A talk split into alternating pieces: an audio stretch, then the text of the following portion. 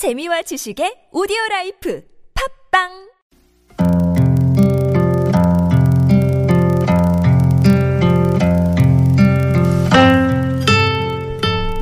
가슴에 담아온 작은 목소리.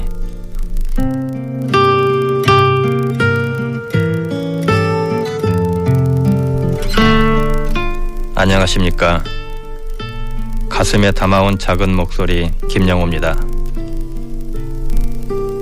서울 종로구 율곡로 단발머리의 소녀가 손을 움켜쥔 채 일본 대사관을 응시하며 앉아 있고 그 옆에는 빈 의자가 놓여 있습니다.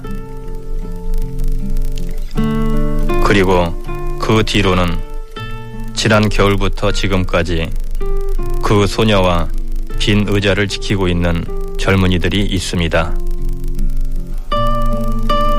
젊은이들은 어떤 마음, 어떤 생각으로 그 자리를 지키고 있는 걸까요? 오늘은 평화의 소녀상 지킴이들의 목소리에 귀를 기울여 봅니다.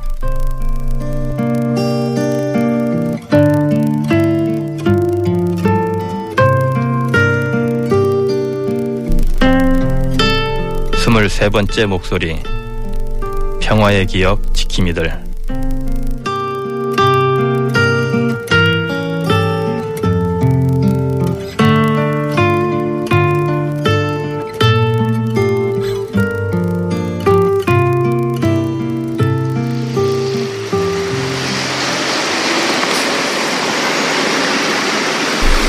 연일 섭씨 35도를 넘나드는 폭염.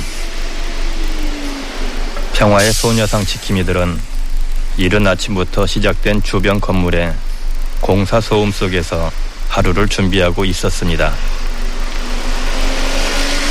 길 위에 펼쳐놓은 매트와 주변을 정리하고 탁자 위에 놓여 있는 화이트보드에 적힌 숫자도 새로 고쳤습니다. 한일 합의 전면 무효 대학생 농성 221차. 그 옆에는 소녀상을 지켜주세요 라고 적혀 있고 뒤로는 저희가 살아있는 교과서가 되어 꽃다운 소녀의 꿈을 기억하겠다는 노란 현수막이 걸려 있습니다. 그리고 그 주위에는 수많은 나비 메시지들이 빼곡하게 붙어 있었습니다. 평화의 소녀상은 일본 대사관 앞에서 열린 일본군 위안부 문제 해결을 위한 수요 집회 천회를 기념해 지난 2011년 12월 14일 세워진 것입니다. 그런 만큼 담겨 있는 의미도 깊습니다. 이야기를 이어가기 전에 한 가지 양해를 구해야 할 것 같습니다. 오늘 전해드리는 인터뷰는 지킴이 학생들이 행여라도 불이익을 당하는 일이 없었으면 하는 마음에서 실명은 밝히지 않도록 하겠습니다. 나는 소녀상이 머리가 단발이 단발이에요. 근데 우리가 일반 생각하고 있는 거와 달리 단발이 일자가 아니라 해져 있는 모습이에요. 손으로 잡아 뜯거나 일본군이 그 당시에 이제 칼집으로 그렇게 다 도려내, 도려내. 그러니까 정말 어지럽혀져 있는 그런 머리칼이거든요. 그 머리칼이고 이제 아르 이제 소녀의 어깨에는 새가 있어요. 새는 이제 할머니와 우리를 이어주는 매개체인 거예요. 이미 돌아가신 분들이 진짜 사실은 그때 끌려간 소녀가 20만 명이라고 하니까요. 그 수많은 소녀와 우리가 우리 이 시대를 살아가는 시민분들과 함께 이어주는 매개체이고요. 찾아갔을 때는 서너 명의 대학생들이 있었는데요. 평소 어떻게 소녀상을 지키고 있는지 물어봤습니다. 어, 기본은 아침 9시에서 다음날 아침 9시까지 하루씩 맡아서 하는 걸 하고 있고요. 근데 또 친구들, 여기 오는 친구들 상황에 맞게 뭐, 낮에만 올 수 있는 친구들은 뭐, 이렇게 상황에 맞춰서 이렇게 시간 약속을 같이 잡아서 하는 편입니다. 요즘 심각한 취업난에 대다수의 대학생들은 재학가림 하느라 바빠 여력이 없습니다. 그런데도 이 학생들이 소녀상 지킴이로 나서게 된 이유는 무엇일까요? 그 위안부 문제, 소녀상 철거, 한일 합의 막 이런 이야기들이 막 뉴스에서 나왔을 때 막 그런 취업이나 스펙, 뭐 저 개인에 대한 막 그런 생각들이 별로 안 들었어요.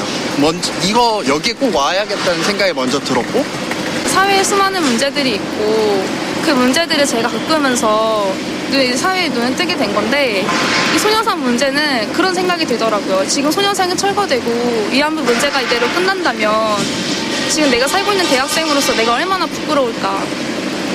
나중에 얼마나 후회할까. 소녀상 지킴이들은 지난 겨울부터 지금까지 소녀상 곁에서 세 번째 계절을 지내고 있습니다. 그런데 지키고 있는 현장은 말 그대로 길거리입니다. 그동안 망치 테러 사건도 있었는데요. 매일 밤을 지키는데도 편안하고 안전한 잠자리는 고사하고 한낮의 뜨거운 태양이나 비바람을 가려줄 작은 천막도 하나 없이 지내고 있었습니다. 지키면서 어려움은 없는지 물었습니다. 비가 오면 비가 오기 전에 비닐을 깔아야 여기 바닥이 안 축축해지잖아요. 그래서 이 비닐을 좀 먼저 깔고 싶다 했는데 그걸 막으러 오는 거예요. 거의 여성 여성 회원들이 대부분인데 여성 여성밖에 없는데 여기 막 남성 남성 경찰들이 막 와가지고 막 하지 말라고 막 뭐라고 하는 거예요. 너무 위협적이고 그래서 저번에 화해치유와 재단의 화해와 치유 재단이 설립되면서 막 정말 많은 일들이 있었잖아요. 그때 이후로부터 여기 감시가 정말 철저해졌어요. 소녀상 건너편에는 경찰들이 버스를 세워놓고 보초를 서고 있었습니다. 그런데 지켜주기 위해 있는 것이라고 하면서 소녀상과 소녀상 지킴이들이 신변의 위협을 느끼는 상황에서는 아무런 제재도 취하지 않는 모양이었습니다. 찾아갔던 그날도 지킴이 학생들은 연일 폭염이 계속되는데도 경찰들 때문에 파라솔 하나도 마음 편히 펴지 못하고 있었습니다. 뭐 하나하나 막 시비 걸 때가 되게 많아요. 와서 막 이거는 왜 쳤냐, 몇 명이냐, 뭐 이런 것부터 시작해서 뭐 괜히 와서 사진 찍고 가고 이제 저쪽에서도 경찰들이 그 체증 카메라나 이런 거 들고 있고 막 이런 거 이제가 계속 이루어지다 보면 분명히 항상 옳은 일을 하고 있는데 뭔가 감시받고 있다는 생각이 많이 들어요. 하지만 그동안 변함없이 소녀상 지킴이들을 지지해주고 응원해주는 시민들도 많다고 합니다. 지킴이들은 그런 분들 덕분에 더 힘을 얻는다고 합니다. 아, 식사는 어, 일단은 후원금으로 어, 하- 진행을 하고 있고 그 전에는 어, 1월 달부터 저희에게 후원을 해주신 분이 계세요. 식권을 거의 주마다 근데 원래 달마다 주셨는데 거의 주마다 주시는 정도로 매번 후원을 해줬던 분이 계세요. 거의 제가 생각했을 때 정말 많이 들어갔을 것 같은데 그분들이 정말 뭐 아무런 뭐 그런 바람거 없이 그냥 열심히 싸워줬으면 좋겠다는 그런 마음으로 계속 해주셨어요. 근데 그게 정말 정말 큰 힘이 됐던 것 같아요. 제가 제일 기억에 남는 건 저희 이 뒤쪽 벽으로 나비 메시지들이 적혀 있는데 한 꼬마가 삐뚤빼뚤한 글씨로 지지 마세요라고 적어 놓은 게 항상 기억이 나요. 좀 되게 여기 있으면 날이 덥기도 하고 막 비가 막 억수로 쏟아지면 되게 힘들고 막 이렇거든요.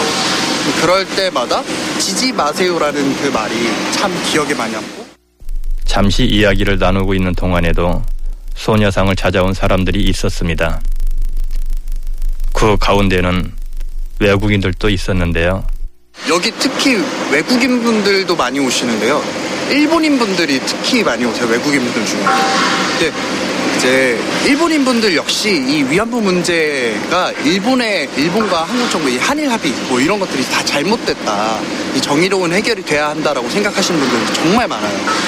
어떤 분은 여기 오셔서 한참을 울다가 이제 저희한테 이제 언어의 장벽이 있어서 많은 이야기를 하지 못하지만 이제 손잡아 주시고 힘내라고 이제 얘기하시고 짧게 이야기를 하시고 가시는 분들도 있고요.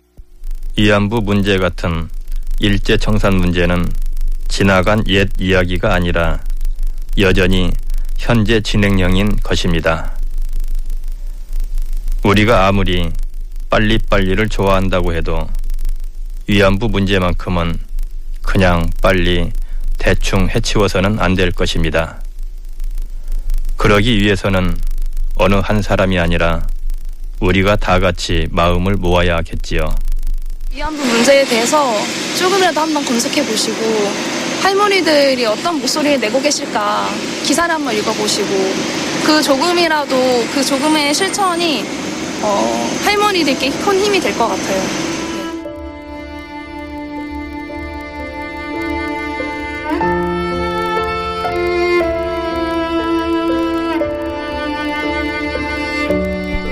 우리의 작은 행동 하나하나는 보잘것없는 여린 날개짓일지 모릅니다. 하지만 벽면을 가득 메운 나비 메시지들처럼 작고 여린 여럿이 모인다면 틀림없이 바른 역사를 지켜나갈 큰 힘이 될 것입니다. 인터뷰를 마친 후 소녀상 옆 빈자리에 앉아 소녀상 지킴이들과 함께 사진을 찍었습니다. 그리고 우리의 아픈 역사 속 희생된 수많은 어린 소녀들을 절대 잊지 않고 기억하면서 끝까지 함께 지킬 것을 다짐했습니다.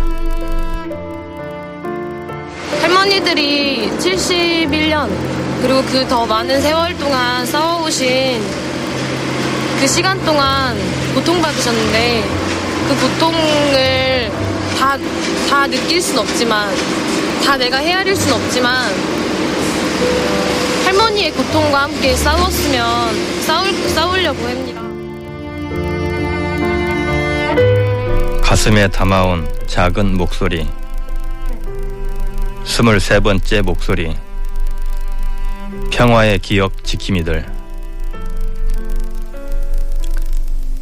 일본군 위안부 피해자 실화를 바탕으로 만들어진 영화 귀향의 엔딩곡 국악인 은희지가 부른 가시리로 마치겠습니다.